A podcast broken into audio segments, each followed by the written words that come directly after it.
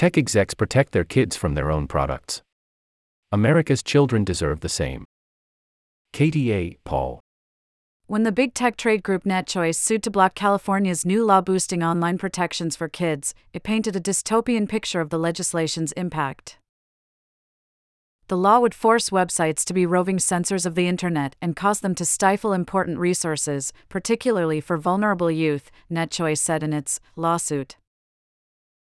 The litigation is part of an industry campaign to derail legislative efforts to shield children from the toxic impact of social media.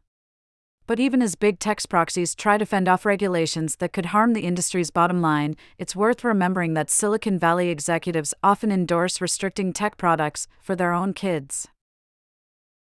As detailed in news reports in recent years, members of the tech elite have directed their nannies to keep their kids away from addictive screens and sent their kids to a private San Francisco school with a strict no screens policy. I just wanted our kids to have a technology free start so that they would be playing and running around and picking up leaves and getting dirty rather than sitting inside and watching a screen, said one parent. This attitude extends to the C suite. Susan Wojcicki, who recently stepped down as YouTube CEO, admitted in 2017 that she sometimes confiscated her kids' phones. Google's chief executive, Sundar Pichai, revealed in 2018 that his 11 year old son did not have a phone. The following year, Facebook CEO Mark Zuckerberg explained that he didn't want his young children sitting in front of a computer for a long period of time.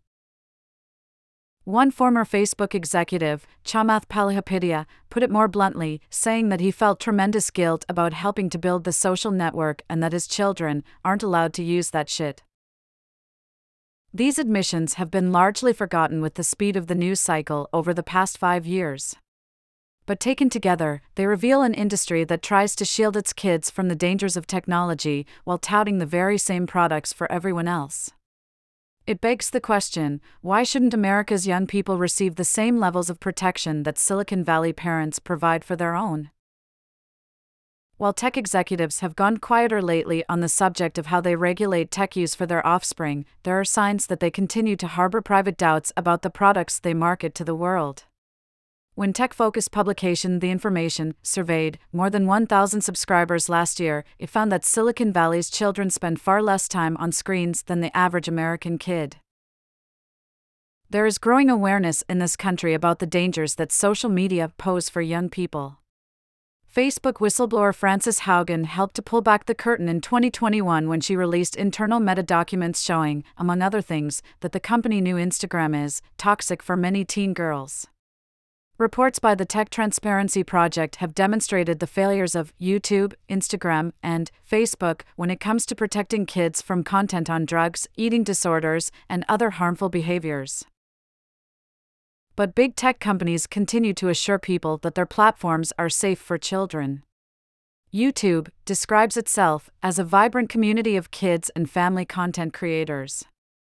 Google talks about giving kids and teens a safer experience online, and Meta touts its commitment to child protection. Google, meanwhile, is making a huge push to get its products into America's classrooms for children as young as five by trying to shield their kids from the ill effects of the products they make, tech leaders are following a pattern seen in industries like big tobacco, whose executives, in congressional testimony 25 years ago, conceded that they didn't want their children to smoke. While big tech companies often hold up their parental control features as proof that they provide tools to protect minors, the fact that the industry's leaders often take more aggressive measures to shield their own offspring from the excesses of screen time and social media shows the hollowness of their marketing messages. Lawmakers considering bills to protect kids online need to get wise to this double standard when they encounter resistance from the tech industry and its trade groups. If tech leaders think their kids need more robust online guardrails, it's safe to say the rest of the country's children do too. Katie A. Paul is the director of the Tech Transparency Project, TTP, where she specializes in tracking extremism, disinformation, and criminal activity on online platforms, such as Facebook. Paul also serves as co founder and co director of the Antiquities Trafficking and Heritage Anthropology Research ATHAR, project and is a founding member of the Alliance to Counter Crime Online, ACCO.